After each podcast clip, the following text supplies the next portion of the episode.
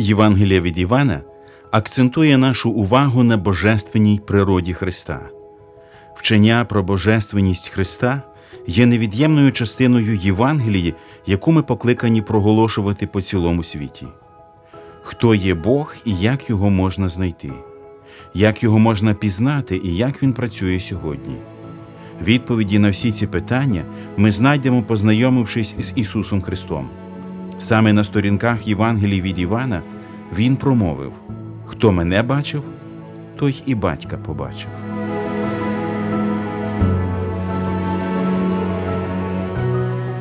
Ви слухаєте подкаст Вивчаємо Біблію разом.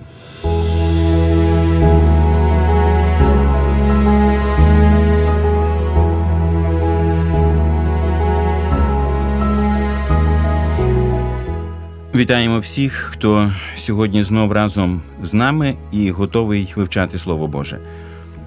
Ми відкриваємо 19 розділ Євангелії від Івана, і з вами його вивчатимуть Олександр Чмут, Ростислав Бабенко і Віталій Мар'яш.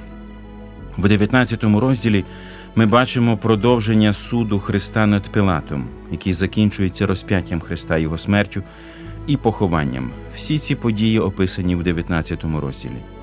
Розпочнемо наше вивчення з молитви. Милосердний Спасе, ми дякуємо Тобі за Твою хресну смерть і муки. Ми, Господи, прославляємо Тебе за Твою вірність Отцю і за те, що Ти привів нас до Отця, ідучи таким шляхом, Ти відкрив нам справжню дорогу, істинну дорогу, бо Ти є правда і життя, Господи, і світло, Господи. І ми вдячні Тобі за те, що Ти відкрився нам, бо без Твого е, світла откровення, без Духа Святого, якого Ти послав, ми б не пізнали значення Христа і значення християнської дороги. Тому нехай вивчення 19 розділу, який є кульмінацією, є тим епогеєм Твого служіння. Нехай, Господи, ці слова впокорюють наше серце. Нехай ми тебе ще більше любимо і краще тобі служимо. Молимо ми це в Твоє ім'я і для поширення Твого царства. Амінь.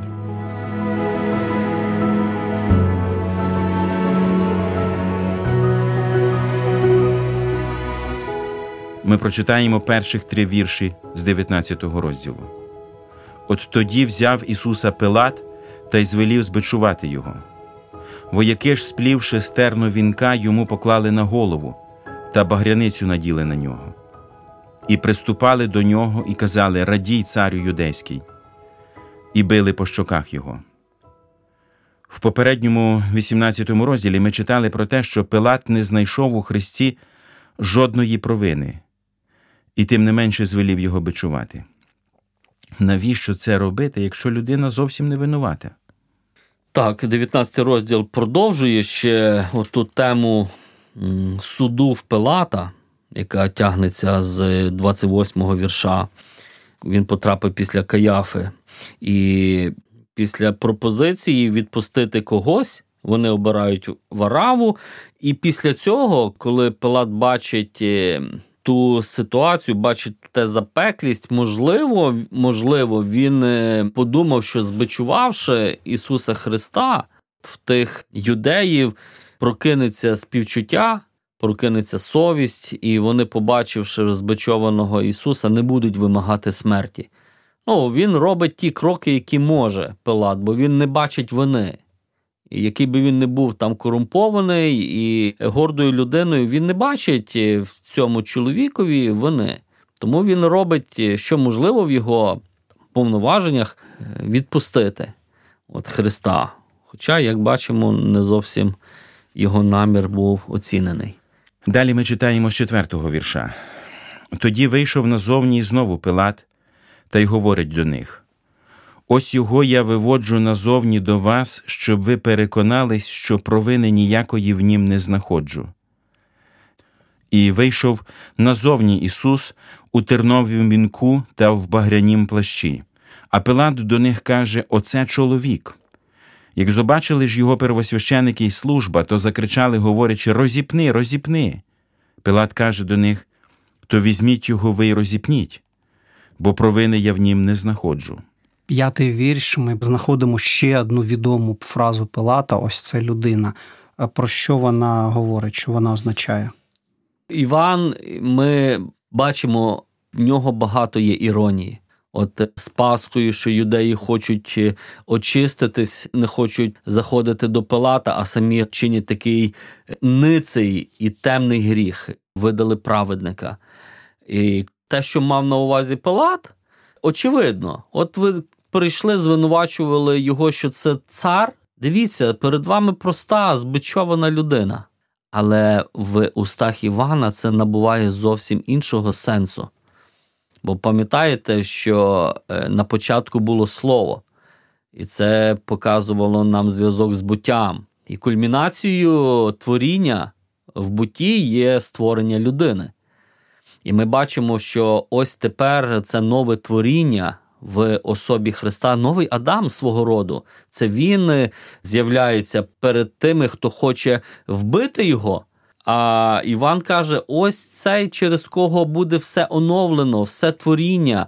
Він повинен пройти через смерть ця людина, цей новий Адам. Але, звісно, таких глибоких паралелей ми вже як християни можемо тут прочитувати, відчувати. Навряд чи Пилат і первосвященники це все відчували. Але що хотів Пилат е, сказати, це заперечте, подивитися. Ось подивіться, проста людина перед вами стоїть. Що вам ще потрібно? Відпустіть її. Тим не менше, юдеї, як ми бачимо, не збиралися відпускати Ісуса. Вони починають кричати Розіпни, розіпни. Сьомого вірша читаємо відказали юдеї йому ми маємо закона, а за законом він мусить умерти, бо за Божого сина себе видавав. Як зачув же Пилат, це слово налякався ще більш. Чого насправді злякався Пилат, почувши ось цю фразу за Божого сина себе видавав. Коли юдеї кричали, що по закону закон вимагає померти, то вони посилалися, мабуть, на книгу Левит, на той текст, де той, хто богозневажив Господнє імення, буде конче забитий.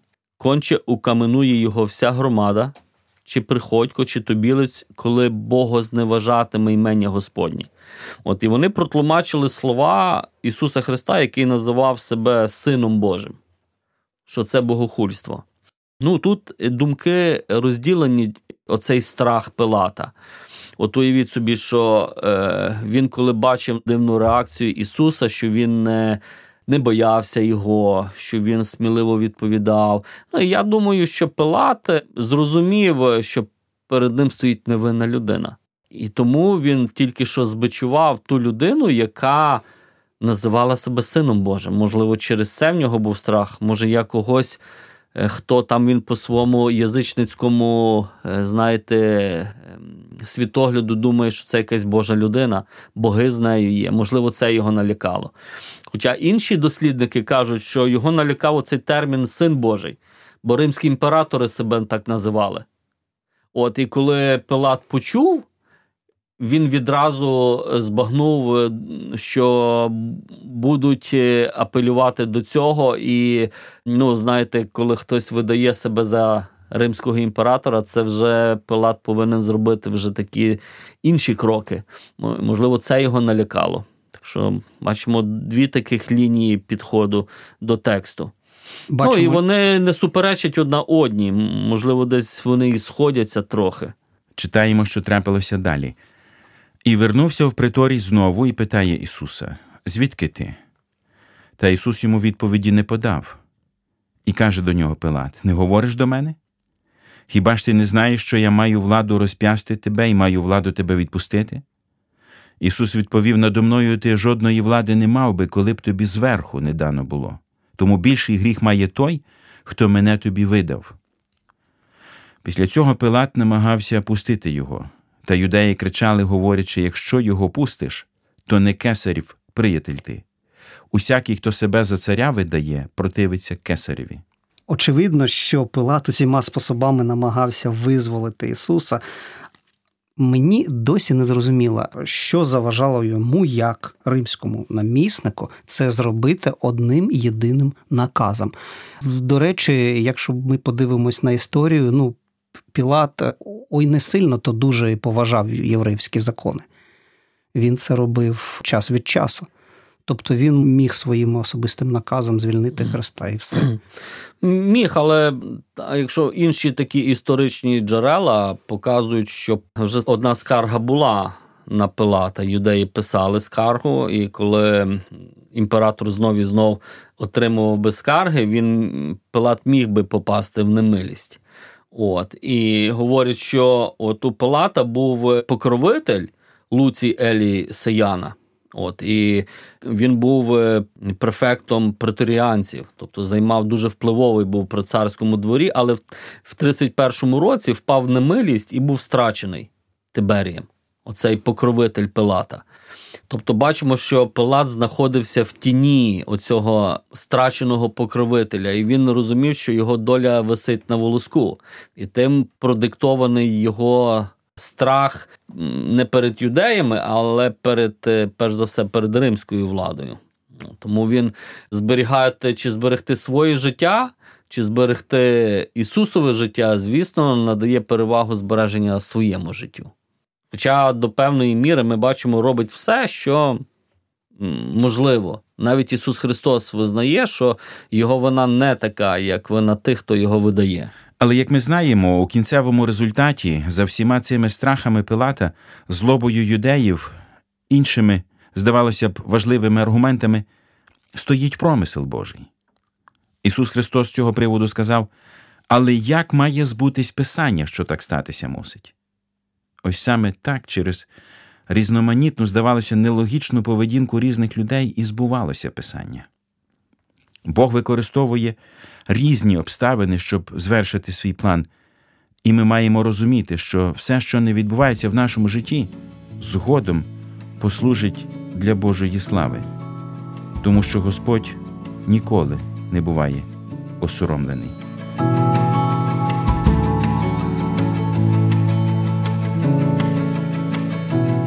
Прокидатись зранку це відчувати Бога, читати Його Слово, це знати Його.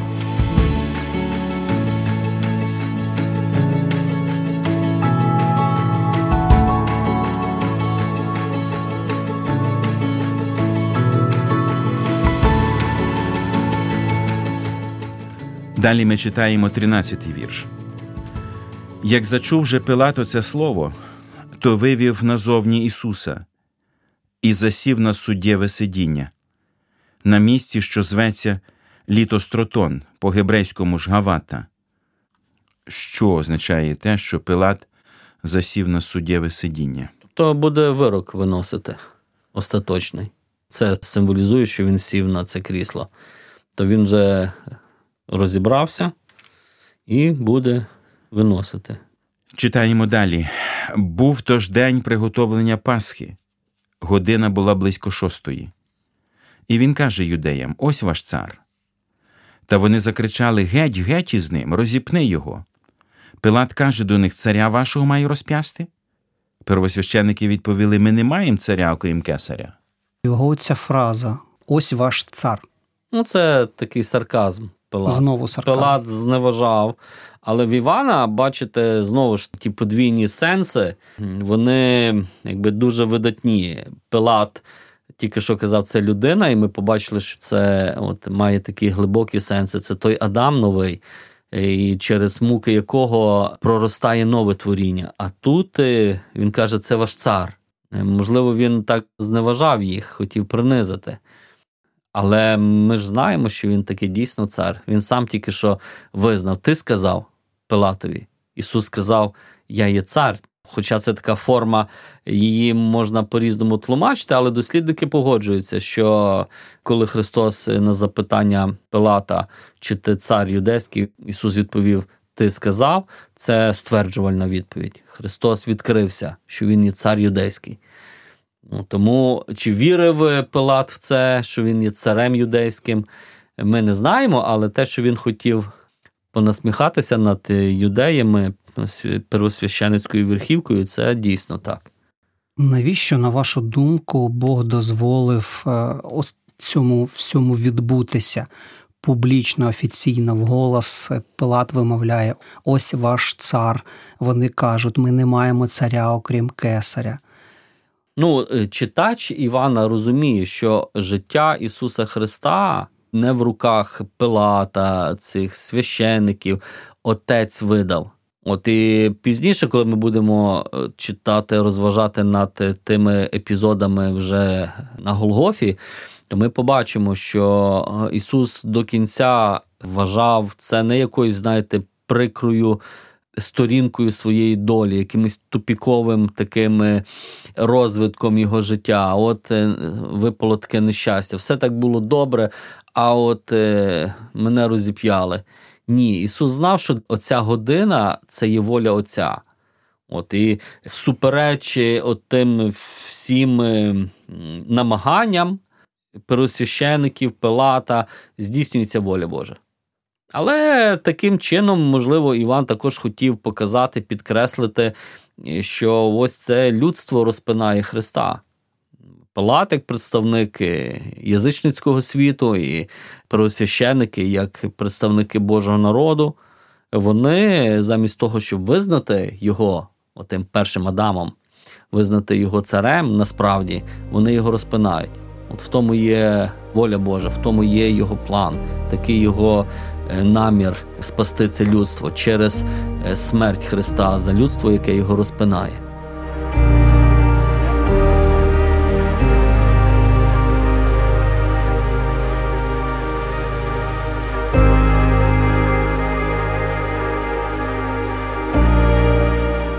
Біблія потрібна завжди і в розпачі, і в щасті.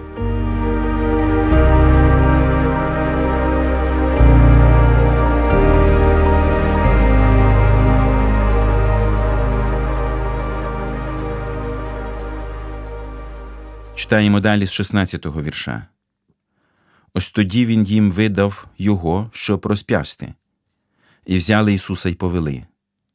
І нісши свого Христа, він вийшов на місце, череповищем зване по гебрейському Голгофа.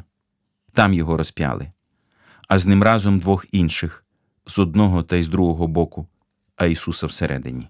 Чому саме Христос мав померти через розп'яття? Ми можемо лише до певної міри дати е, відповідь на це питання. От І воно нас е, поверне в такі надзвичайно глибокі дискусії середньовіччя, бо з одного боку були такі теологи, які казали, от як Ансельм Кентерберійський, він говорив, що смерть Ісуса Христа вона була невідворотною, вона повинна була статись. Абсолютну необхідність має. От інші теологи, такі як там Фома Аквинський та й реформатори, Жан Кальвін, вони вважали, що смерть Ісуса Христа це наймудріше рішення Бога.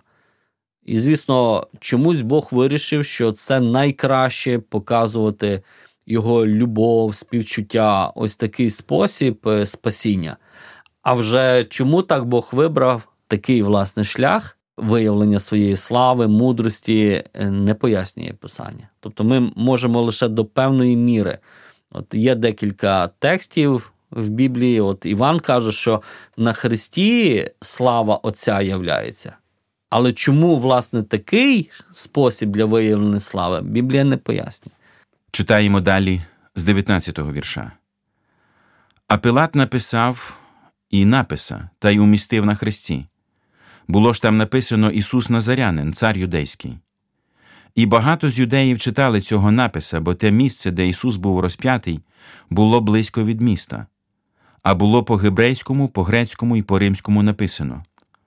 Тож сказали Пилатові юдейські первосвященники не пиши цар юдейський, але що він сам говорив Я цар юдейський. Пилат відповів, що я написав, написав. Здається, що вже навіть після, так би мовити, свого програшу перед юдеями Пилат якось намагається їм помститися і поміщає ось цю табличку з написом. То є продовження тої теми царства істинної природи, що е, Пилат хотів над ними трошки покипкувати, але його дії виявляються правдивіші, ніж дії тих первосвящеників, які не приймають царювання. Але Івана аудиторія вона знає, що власне на Христі їхній цар. Трон Ісуса Христа справжній на Христі. Він звідтам править своїм народом. Це визначена Отцем та, та така атмосфера царства на Христі. Вона запроваджує такий важливий богословський, богословську істину. От цікаво, я сам журналіст, я працюю з текстами, зі словами. Е, Я розумію цей наратив, коли Пілат пише Ісус Назарянин, цар юдейський. Він не написав Він казав або Я кажу, що я. Він пише це не як вирок, не як його провину, а як факт. Ну, єдине, що ось е, ми до кінця не можемо зрозуміти, він прийняв цей факт, чи це був е, він написав, неначе факт, щоб е, зробити неприємно тим е, священникам. І скоріше другий, тому що якби він справді повірив, що Ісус є Месія, він би послідував за ним, а не розіп'яв. На превеликий жаль, Пилат не скористався унікальною можливістю, яку він мав. Він не повірив в Ісуса Христа, хоча всі умови для цього були. Просто уявіть, син Божий стояв перед Пилатом. Пилат переймався страхом від розуміння того, хто стоїть перед ним, і все одно віддав Христа на страту. Цей факт говорить нам про те, яким було серце Пилата. В книзі пророка Єремії написано, що людське серце найлукавіше над все та невигойне. Хто пізнає його? І ця ж сама проблема, проблема серця і сьогодні заважає людям прийти до Христа. Бо серце цього народу загрубіло, читаємо в книзі дій святих апостолів, і вухами тяжко чули, і свої очі примружили, щоб часом не побачили очима, і не почули ухами, і не зрозуміли серцем, і не навернулися, і я їх оздоровлю. І причина ожорсточення серця в гріховності людини. Слово Боже, книга Біблії говорить, що всі згрішили і позбавлені Божої слави. В Слові Божому написано: нема праведного ані одного, нема хто розумів би, немає хто Бога шукав би. Усі повідступали, разом стали непотрібні. Нема доброчинця, нема ні одного, гріб відкрити їхнє горло, язиком своїм кажуть неправду, отрута зміїна на їхніх губах, уста їхні повні прокляття й гіркоти, швидкі їхні ноги, щоб кров проливати, руїна та злидні на їхніх дорогах, а дороги миру вони не пізнали. Нема страху Божого перед очима їхніми. Це про нас з вами. Всі ми здатні помилятися. І з гіркотою на серці ти мусиш визнати це. Ти грішник, я і ти. Всі ми є грішниками, і твоя щоденна поведінка, твої думки і твої слова є яскравим підтвердженням цього. Гріхопадіння спотворило мислення людини. Про грішників написано, називаючи себе мудрими, вони потуманіли, і славу нетлінного Бога змінили на подобу образа тлінної людини і птахів, і чотироногих, і гадів. Апостол Яків констатує невтішний факт бо всі багато грішимо. Коли ж хто не грішить словом, це досконалий чоловік, здатний приборкати все тіло. В Біблії написано, бо заплата за гріх смерть. Гріх не зникає сам по собі. За гріх завжди потрібно платити. Платить той, хто грішить, або той, супроти кого грішать. Ми згрішили супроти Господа, а Він вирішив за це заплатити. Саме тому цар опинився на хресті. Це про нього написано, а він був ранений за наші гріхи, за наші провини він мучений був. Кара на ньому була за наш мир. Його ж ранами нас уздоровлено. Усі ми блудили, немов ті овечки, розпорошились кожен на власну дорогу, і на нього Господь поклав гріх всіх нас. Цар на хресті заплатив за твій гріх. Цар на хресті це символ Божого прощення. В Біблії написано, що за законом майже все мусить бути очищене кров'ю, а без кровопролиття не може бути прощення. Саме тому на Голговському хресті цар проливав свою кров. Друже мій, Ісус Христос проливав свою кров також і за тебе. Чи віриш ти в цю Його жертву, що вона була заради Твого спасіння від покарання за гріх? Сьогодні ти також маєш унікальну нагоду прийняти Христа. Скористайся цією нагодою, і нехай у цьому благословить тебе Господь.